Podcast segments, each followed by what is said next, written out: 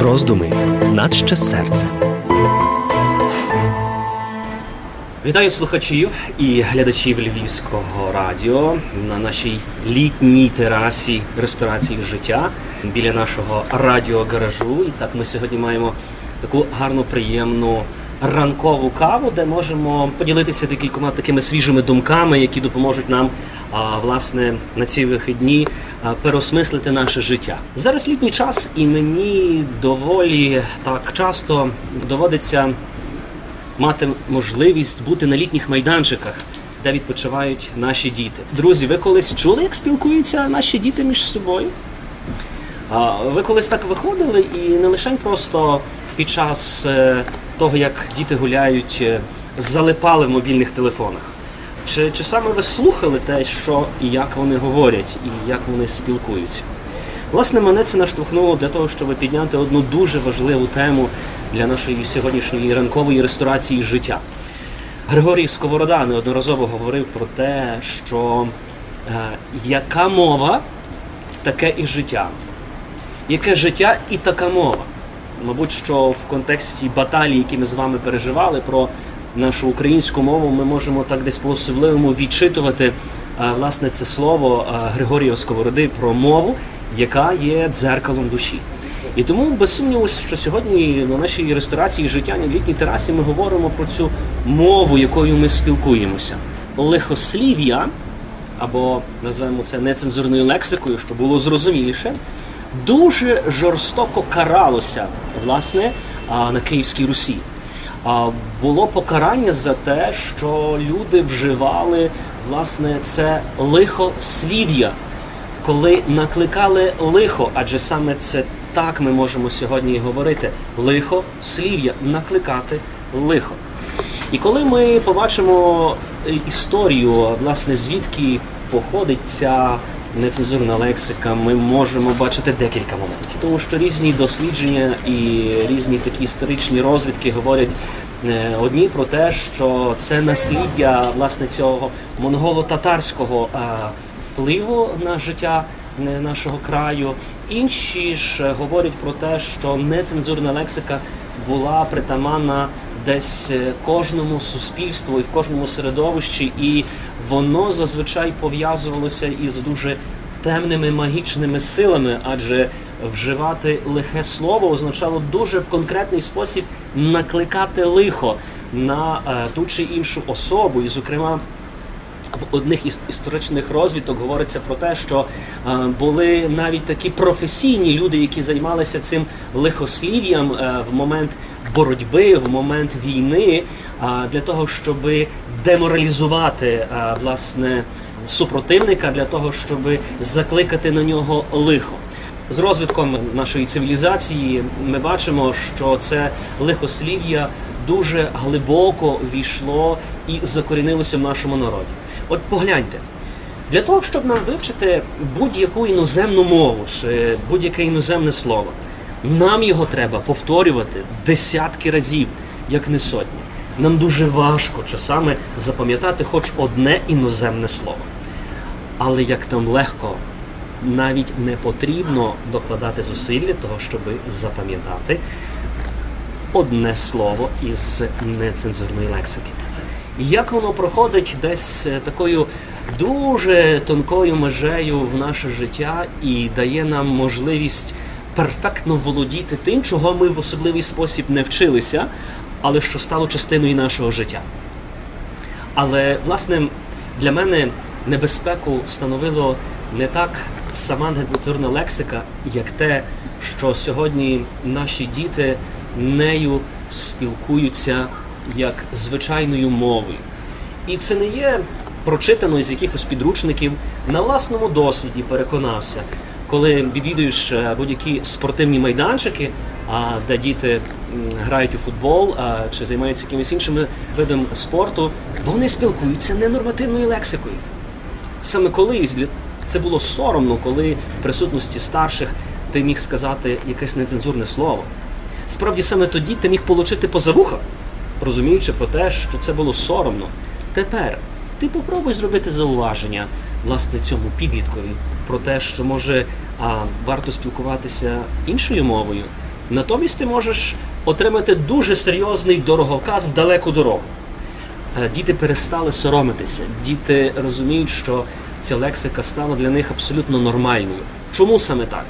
Та тому, що ви, дорогі батьки, не фільтруєте свої мови, тому що ви не фільтруєте свого спілкування у родині, тому що ви не дорікаєте своїм дітям за те, що вони роблять помилки.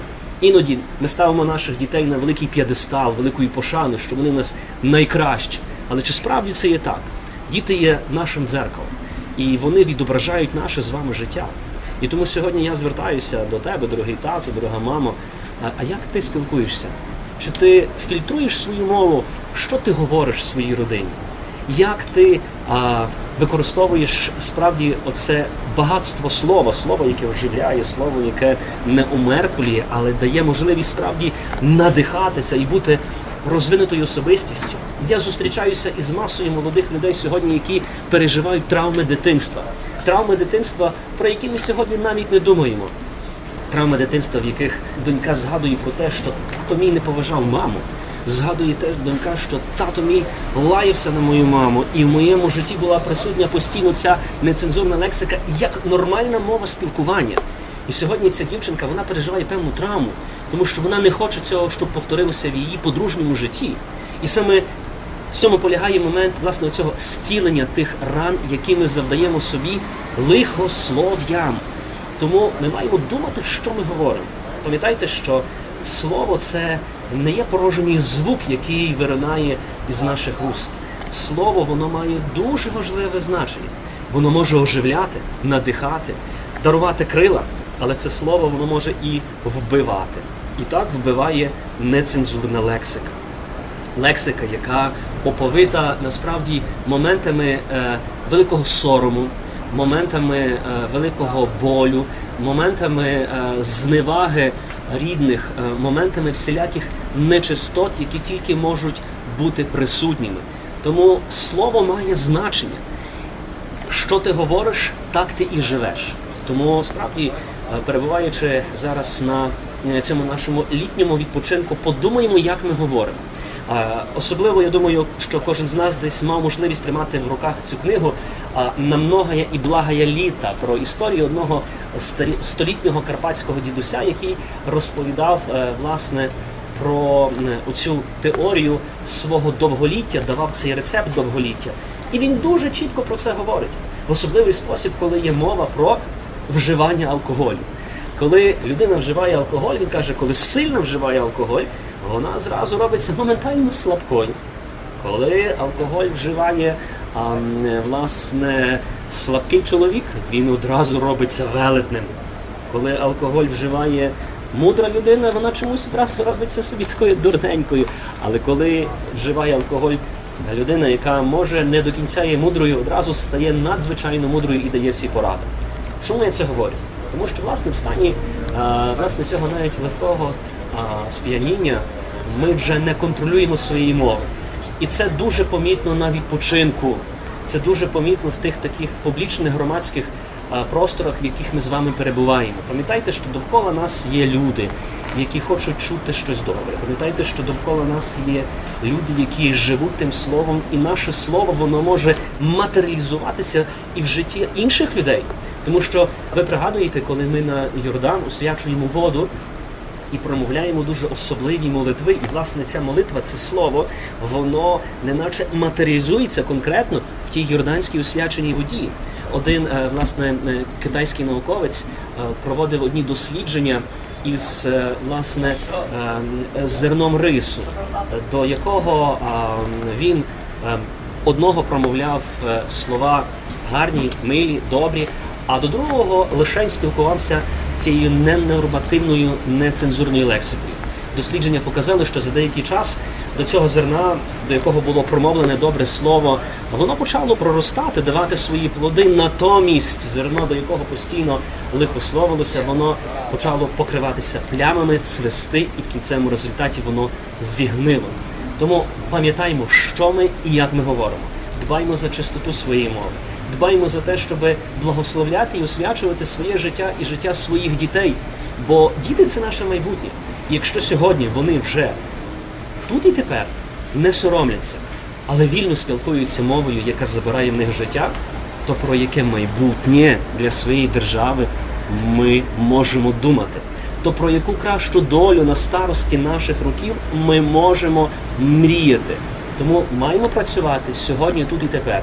І тому так важливо, перебуваючи в контексті е, ородин праведного митрополита Андрея Шептицького, просити тієї Божої мудрості, адже саме він написав дуже чудесну молитву про цю Божу мудрість. Саме тієї мудрості нам так бракує в нашому щоденному житті.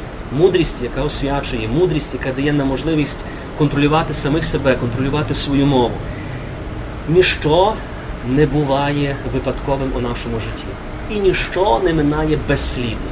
Тому пам'ятаємо про те, як ми говоримо і що ми говоримо.